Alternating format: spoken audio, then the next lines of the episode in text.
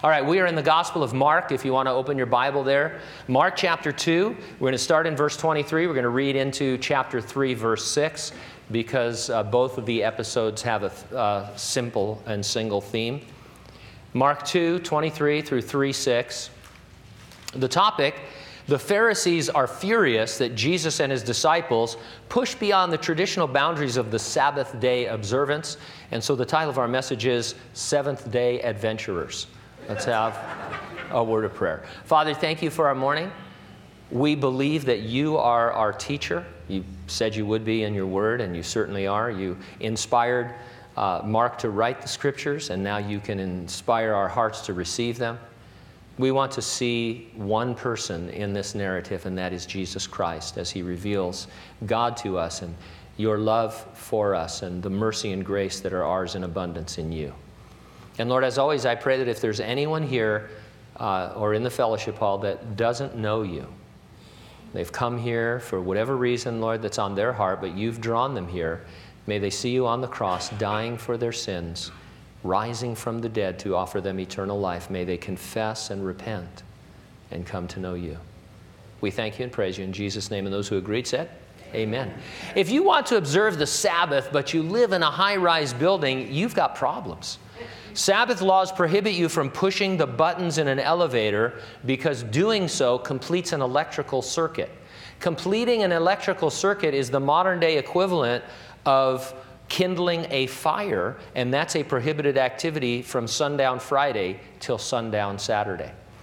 There is a workaround. Special Sabbath elevators can be programmed to stop at every floor of the building automatically so that there is no need to push the button. So you get in on the ground floor and you stop 75 times on your way to your assigned stop. There are special Sabbath ovens that are built with Sabbath day settings so that you can't turn them on and kindle a fire. And don't forget your refrigerator. If you open the door and the light comes on, you've kindled a fire because it's completed an electrical circuit. Now, we chuckle because this kind of stuff is ridiculous, but there are folks, and not just Jews, who take such Sabbath observances very, very seriously. If it hasn't happened to you already, sooner or later you'll be confronted by someone who insists that you must keep the Sabbath. Depending on who they are, that could mean simply that you attend church on Saturday instead of Sunday, or it could mean that kindling a fire and a myriad of other restrictions are going to make it all but impossible for you to get any rest on the Sabbath. Thankfully, Jesus addressed the Sabbath day and how it should be approached, and we get the foundation of what he taught in our text today. I'll organize my thoughts around two points. Number one, don't let anyone burden you about observing the Sabbath. And number two, don't let anyone block you from serving on the Sabbath. Let's take a look, first of all, about the burdens that people like to heap on. Now, the fourth of the Ten Commandments regarding the Sabbath says, Remember the Sabbath day to keep it holy. Six days you shall labor and do all your work, but the seventh day is a Sabbath of the Lord your God, and in it you shall not do any work, you or your son or your daughter, your male or your female servant, or your cattle or your sojourner who stays with you. For in six days the Lord made the heavens and the earth, the sea and all that is in them, and he rested on the seventh day. Therefore the Lord blessed the seventh day and made it holy. That's it. Nothing about kindling a fire which relates to elevators and ovens and refrigerators. Nothing at all. The Sabbath day in the Bible is always Saturday, the seventh day of the week. More specifically, the Jews consider a day to be the interval from sunset to sunset, and uh, they have always observed the Sabbath from Friday evening until Saturday evening. That's the official biblical Sabbath. Uh, Friday evening at uh, dusk until Saturday evening at dusk. I might as well say this now. Some groups say that Sunday replaced Saturday as a new Christian Sabbath day. There's absolutely nothing in the Bible to substantiate that. That is a completely made up thing.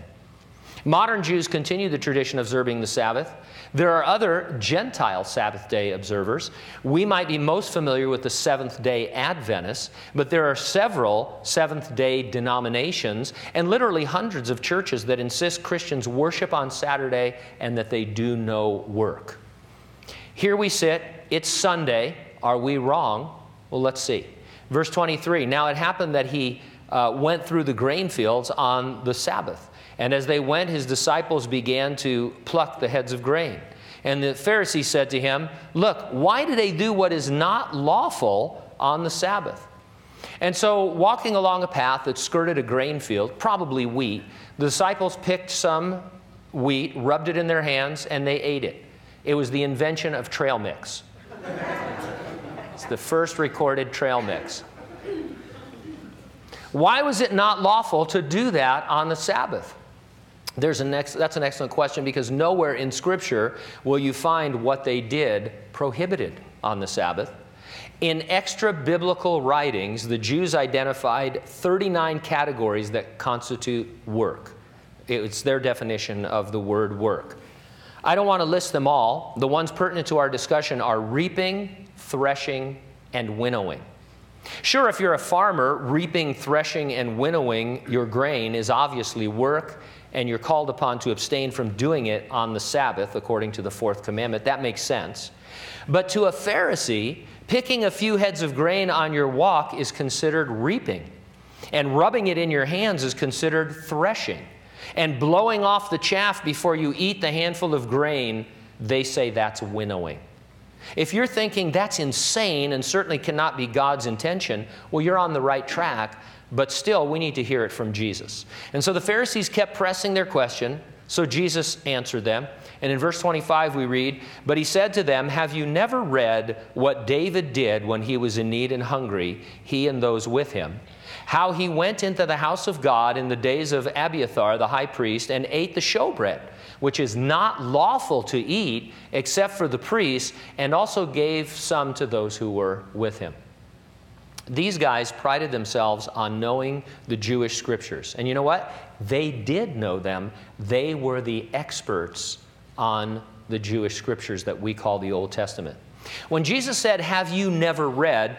commentators jump on it and suggest he was putting them down, putting them in their place. Oh, you guys think you're so smart, but have you ever read? Uh, sort of as a one upsmanship. That could be true, but I don't like to ascribe those kinds of motives to Jesus. After all, he came to die for those proud Pharisees too. We're told Jesus made himself of no reputation, so it wasn't really important for him to put down anyone. Jesus was just about the truth. And I think what he was getting at is that he was suggesting an area of Scripture pertinent to the Sabbath observance that they would have never thought of on their own because it doesn't have a direct correlation to the way they were thinking.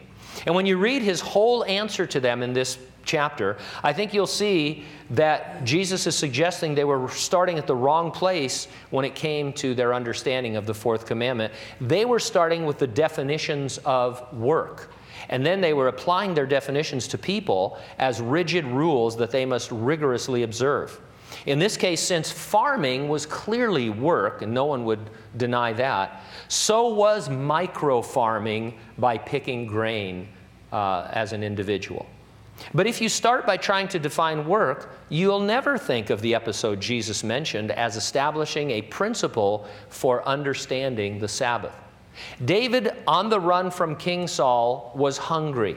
At that time, the tabernacle was located at Nob, the old priestly town near Jerusalem. David entered the tabernacle where the 12 loaves of bread were always kept situated on a special table. It was part of the system of worship in the tabernacle.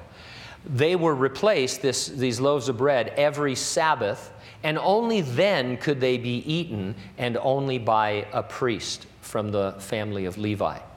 The eating of the tabernacle bread by David and his men was a direct violation of the law of Moses. It wasn't just a violation of some interpretation of the Pharisees, it was a serious offense, or so you'd think. Nevertheless, David was nowhere condemned by God in Scripture, and the Pharisees ignored this event, holding David in high esteem. Not, not one of them suggested that David was in sin for doing this. In David's case, human need, they were really hungry on the run, overruled the law of Moses. David's eating the forbidden to eat bread was a scriptural proof to the Pharisees that their rigid demands concerning their traditional observance of the Sabbath were inconsistent with Scripture. More importantly, they were inconsistent with the heart of God towards people.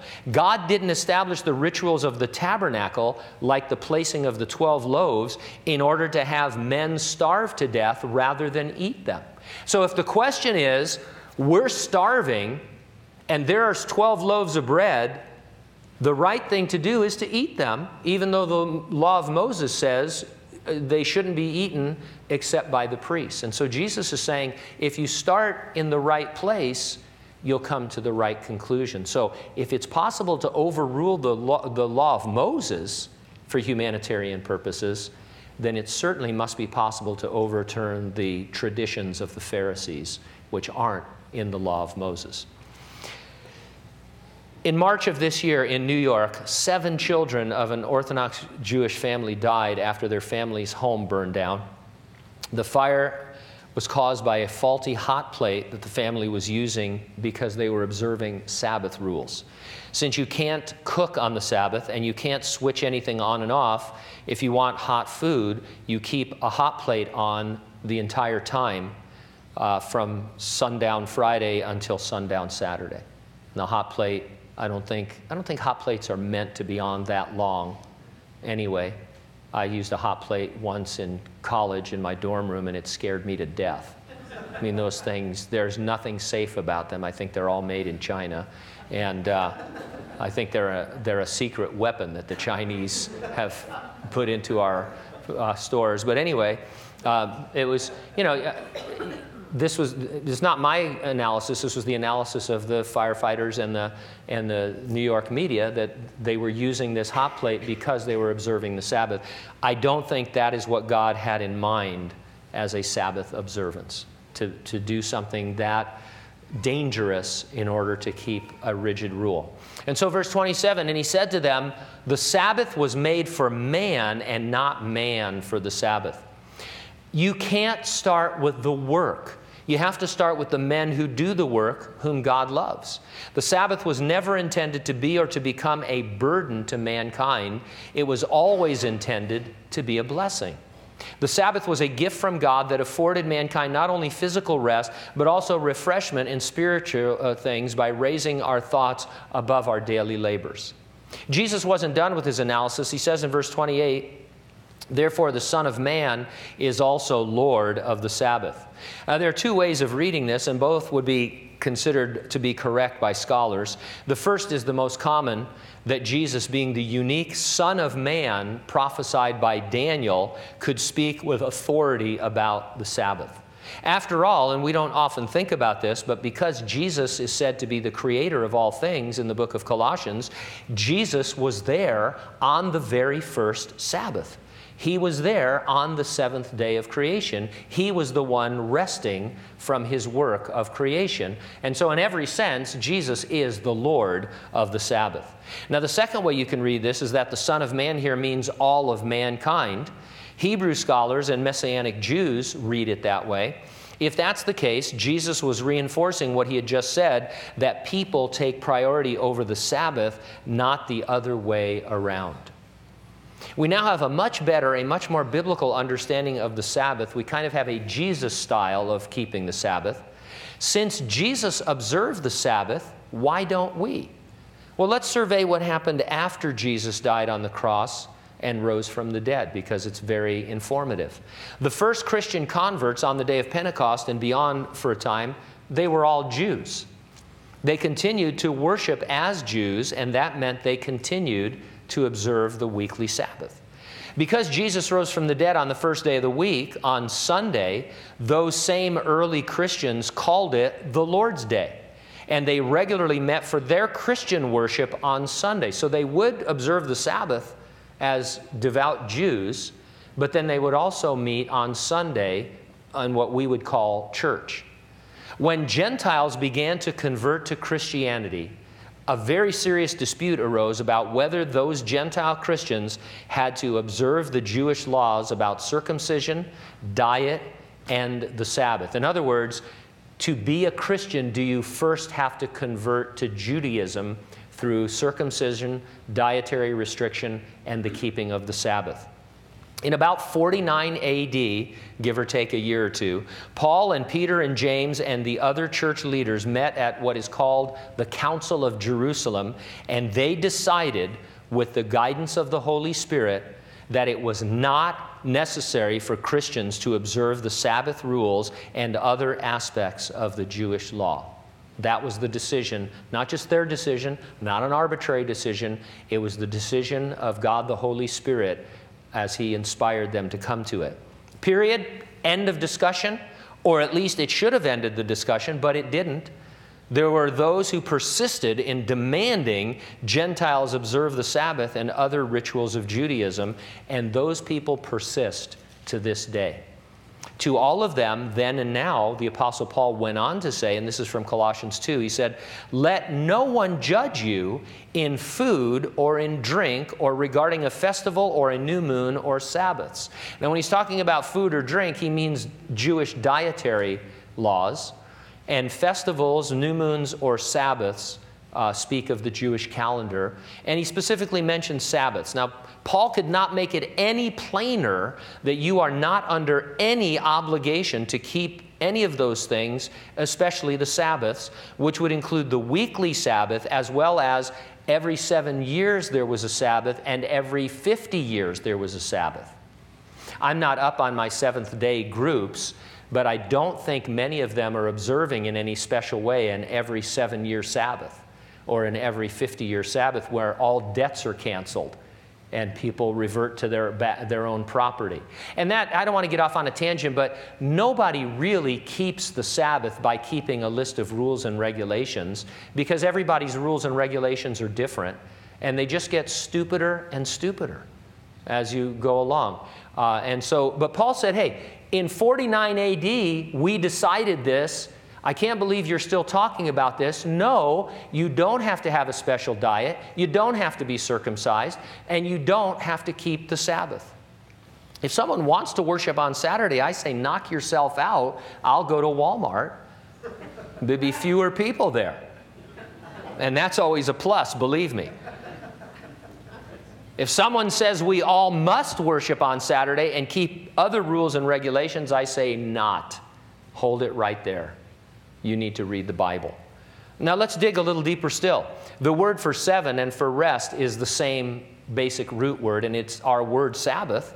The primary meaning of the Sabbath is rest. You can see that even without defining the word itself, because the very first Sabbath was a day when God said He rested from His work of creation. Now, what does that mean? Well, when God rested on the seventh day, it wasn't because He was tired and He needed to kick back and recuperate he, he didn't spend all of his energy. He didn't want a day to sleep in. We have a tendency to just think of the Sabbath as a day of our resting from work, but God doesn't need that kind of rest. He rested because his work was complete, there was nothing else to do. The rest he was talking about was a rest of a perfect creation where there was no more effort. Pastor Ray Stedman said of this, and I quote, The Sabbath is not the keeping of a special day, but the ending of a specific effort. The weekly Sabbath, Saturday, is not the real Sabbath. It never was, and it is not now. It is always a picture or a type of the Sabbath. These pictures and types in Scripture are often referred to as temporary shadows that point you to a permanent substance that they represent. If you see a shadow, it's not there by itself. Something is casting that shadow a building, you, uh, something like that. So sh- a shadow means there is something real. A shadow is fake, unless you're Peter Pan. Well, that's a whole nother story. Now, I know what you're thinking. I know you're going to come up to me after and say, What about Peter Pan? okay, I've thought that through and I'm on solid ground here. And so there's shadows and then there's substance. Why am I telling you that? Because in the same passage where the Apostle Paul told us we don't need to observe it, he said of the weekly Sabbath, it is only a shadow of what is to come. The substance belongs to Christ. And so the weekly Saturday Sabbath was never a permanent thing, and it was never the real Sabbath. The real Sabbath was the coming of Jesus Christ and what he did. When Jesus on the cross said, It is finished, he fulfilled all the shadows that pointed to his substance, to the real thing, which was him. Those who want to observe a certain day as the Sabbath are missing the real thing. They're preferring the shadow to the substance. One author said it this way Remember that you are not practicing a sterile system of principles. You are following a dynamic person who makes himself real to you through his indwelling Holy Spirit. Any modern effort to observe the Sabbath is automatically a burden. Don't let anyone burden you by insisting that you observe the Sabbath. Now, secondly, in chapter 3, don't let anyone block you from serving on the Sabbath. I thought we just established that we need not observe the Sabbath. Why then am I talking about serving on the Sabbath? Well, it's because there's something more to say about rest. We saw that God's rest meant his work of creation was complete and he ceased from any more effort. It follows that we have a rest in which we cease from any more effort. The writer to the Hebrews puts it like this He says, Therefore, there remains a rest for the people of God. For he who has entered his rest has himself also ceased from his works as God did from his. He says there remains a rest. That means that the weekly Sabbath was never meant to be permanent, but only to point us to the rest God intended for us as his believers, a spiritual rest. What is the rest that God has intended for us and has provided for us in Jesus Christ? What is the real rest? One commentator said, the Sabbath keeping that is now expected of God's people consists in resting from one's own work as God did from His. It consists in trusting and being faithful to God.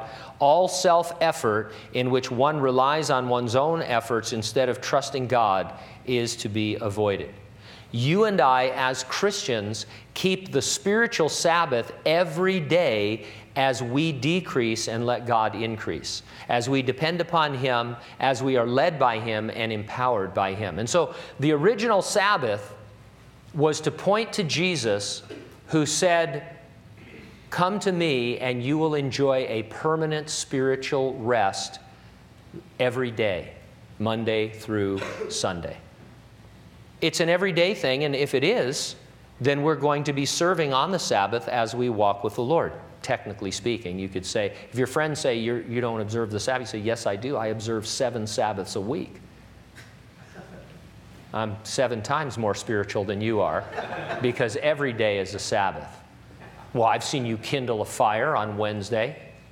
Well, see, then you know that they're in a whole different dimension. We're in the dimension of rest as a spiritual quality of life available to Christians every moment of every day. Uh, it's independent of circumstances and sufferings, it's a matter of walking in the sufficiency of God's grace and being empowered by God.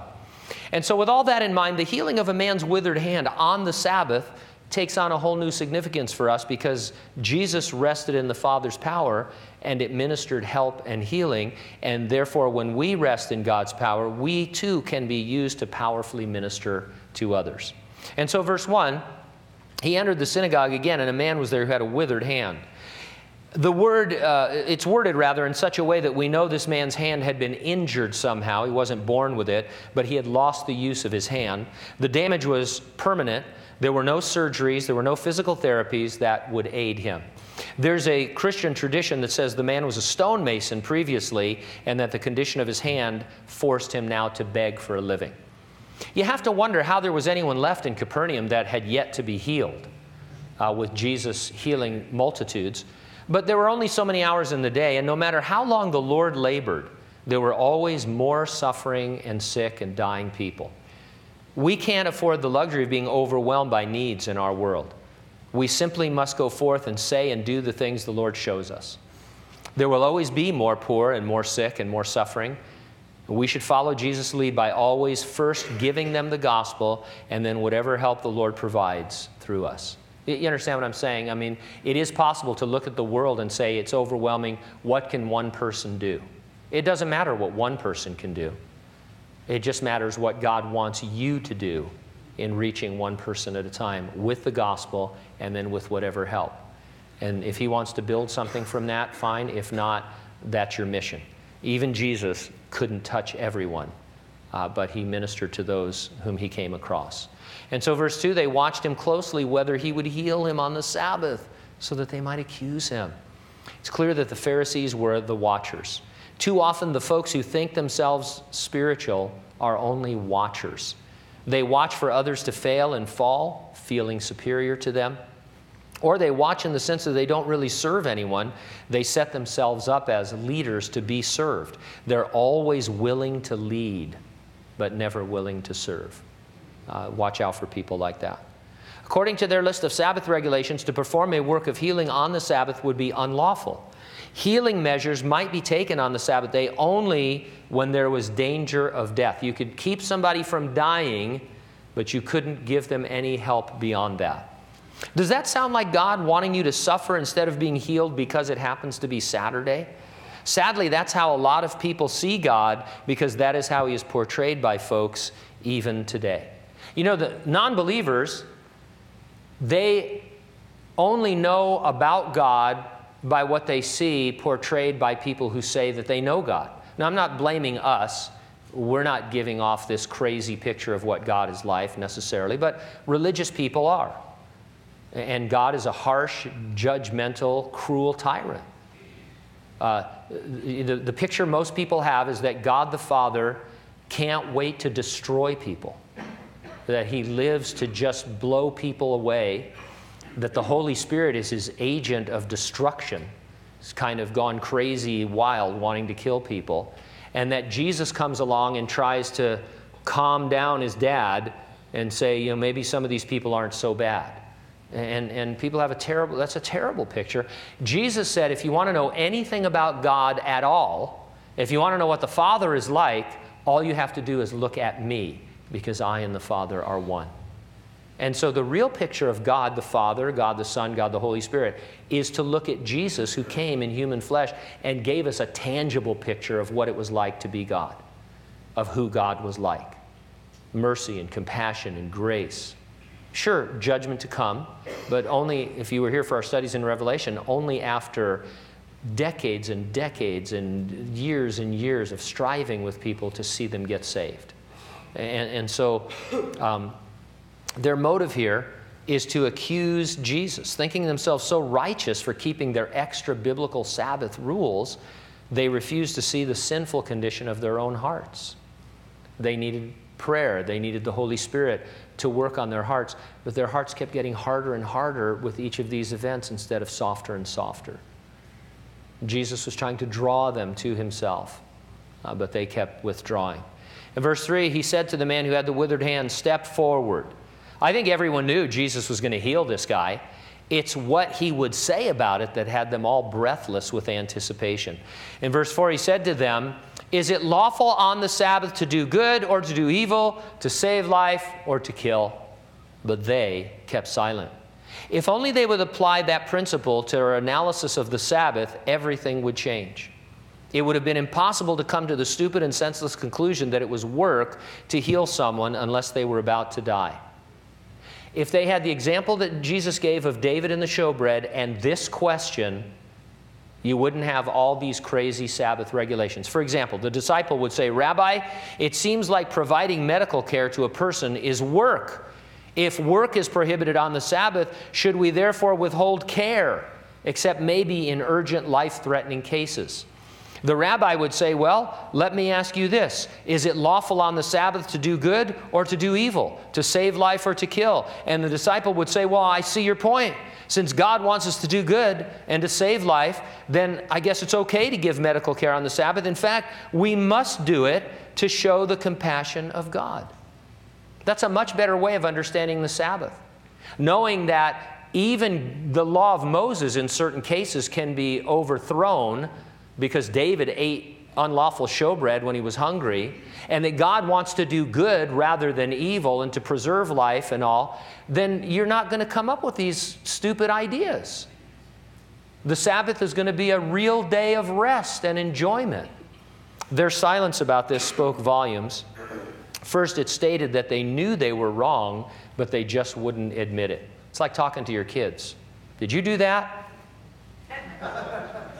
Maybe if I don't answer, I can't get accused of it. Second, it shouted that they were unconcerned about people's sufferings. All they were concerned about was whether Jesus was going to violate their Sabbath commandments. Meanwhile, this poor ex stonemason is there with a withered hand who has to beg to make a living. Verse 5 And when he had looked around at them with anger, being grieved by the hardness of their hearts, he said to the man, Stretch out your hand. And he stretched it out, and his hand was restored as whole as the other.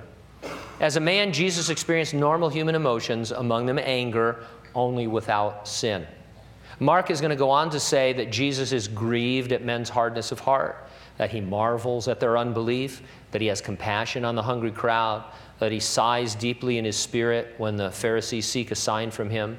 He'll be indignant at the disciples' treatment of the children who come to him. He'll be greatly distressed and troubled, and his soul very sorrowful in the Garden of Gethsemane. So, a whole range of human emotions. The Lord knows exactly what and how you feel. Nobody knows you like He does. Nobody. We have a tendency to think that the Lord is far away. I get lonely. You get lonely. You think you're the only one and the Lord can't help you. And, you say, Well, the Lord's not here. He said, What? The Lord sent His Spirit to indwell you. He couldn't be any more here than that. You occupy the same space, as it were. If you and I are lonely, it isn't God who has moved out or moved out of the way. We want to be lonely because we're in a pity party. Sometimes you, I, you never know it because I'm such a happy person. but man, can I pity myself? Woe, woe is me. And it's always wrong because the Lord is with me. You cannot be, eh, the definition of a Christian is you cannot be lonely, not in the truest sense, because the person who loves you the most and knows you the best is always with you and will talk to you and will help you and will see you through and walk with you through the valley of the shadow of death and all of those things. And so I don't know what you're going through this morning. We're all going through something. Even if you're in a good time, there's some, something creeping in the corner that you're not proud of. There's some corner of your life that makes you feel weird. The Lord knows that. Give it to Him. Let Him talk to you about it. Let Him heal you of those things. Benny Hester used to sing that song, Though some know me well, though nobody knows me like you. I, like, I just repeat that to myself sometimes. And I say, oh, Lord, I want to be lonely right now. I want to pity myself. It feels so bad that it's good. And the Lord says, No, it's not possible. I love you too much to let you wallow in that. Let's get up. Let's move on. This is the valley. Yeah, it is the valley of the shadow of death. I mean, it doesn't, lights don't often go on. You're still in that valley. There's still a shadow, but you're with the Lord. And so walk with Him. When he looked around them with anger, and so the Lord, having his anger, uh, then acts. It says in verse 6 the Pharisees went out and immediately plotted with the Herodians against him, how they might destroy him. Herodians were Jewish supporters of the ruler Herod, that's obvious. Therefore, they were sympathetic with Rome. Ordinarily, they'd be hated by the patriotic Pharisees. The Pharisees were like the Tea Party of their day if I can use that analogy without, I, mean that seriously. They were, they were like, hey, we're the patriots. We're the ones that are following the letter of the law. There's no chance that a Pharisee would ever have coffee with a Herodian, even my coffee. But uh, here they were teaming up against Jesus. Having a mutual enemy brought them together.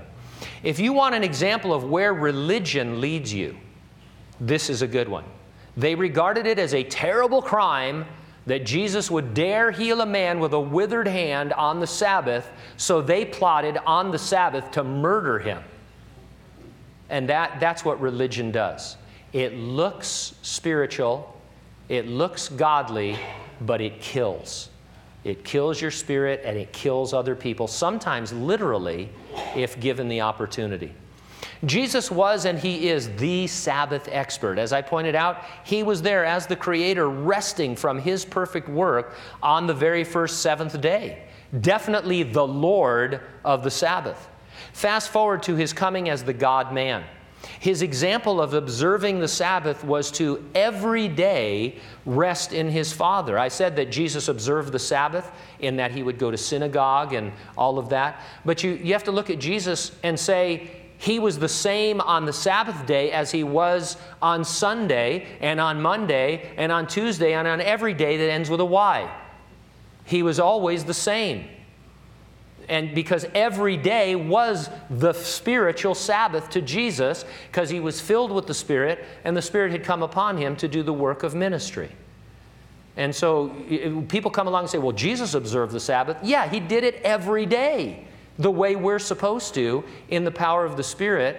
And he rejected all those crazy rules because he said, I'm the Lord of the Sabbath, and the Sabbath was made for man, not man for the Sabbath. And so I think we have a clearer picture of that. We're to follow Jesus' example. There remains every day a rest for us to enter, a spiritual rest of ceasing from our own efforts. That starts when a person ceases from their own efforts to be saved and simply receives the salvation that is offered freely by grace. In my life, I grew up in a Roman Catholic tradition where I went to catechism, where I went to confession, where I took First Holy Communion, where I went to confirmation, and then, like a good Catholic, I quit going to church after that because I was saved. I'm sorry, that's sometimes the way it is. It was a works based salvation. I did those things, therefore, I was pleasing to God. Take a devout Catholic. I can only pick on Catholics as I was one. Take a devout Catholic who is taking commun- who's going to church every Sunday, which you must if you're a Catholic, and taking communion once a week, which you must if you're a Catholic. If you have any hope of going to heaven, you have to do those things. You have to obey all the sacraments they are working to go to heaven. They're thinking, if I do these things, I'm going to go to heaven. And Jesus comes along and he says, you could, you could do those things every day, all day, and it wouldn't change the sad condition of your heart. You need to receive me as your Savior by grace through faith, and I'll save you. And then you can enter into a rest that is free from ritual Christianity because you'll have the Holy Spirit indwelling you and he will come upon you and give you power to serve. You have to cease from your own effort to be saved in order to be saved and trust in the Lord. And then that continues moment by moment, day by day, as we choose to yield to the indwelling spirit rather than walk in our own energy, unless we want to become legalists and start adding things. We start off free and gracious. It's all done for us at the cross. And then somebody comes along and he says, But have you been baptized properly? Are you keeping the right diet? Have you been circumcised? Are you worshiping on the right day? And then we add these rules that are shadows. I don't want to live in the shadows. Do you want to live in the shadow? I want to live in the reality of Jesus Christ, the light of the world. And so I don't want to overly put down people who do these things, but they're living in shadows. And you can tell that because they're kind of always, hey, come over here to the shadow. Come over here and worship the way we. You guys, I see you guys at Calvary Chapel. You think you're free. You think you can worship any way you want on any day you want. You have to worship on Saturday. Get over here into my shadow. And I'm telling you that the substance is Jesus Christ, the person who saved you. We are not seventh day anything. We are all seven day believers who can enter into the spiritual rest provided only by grace.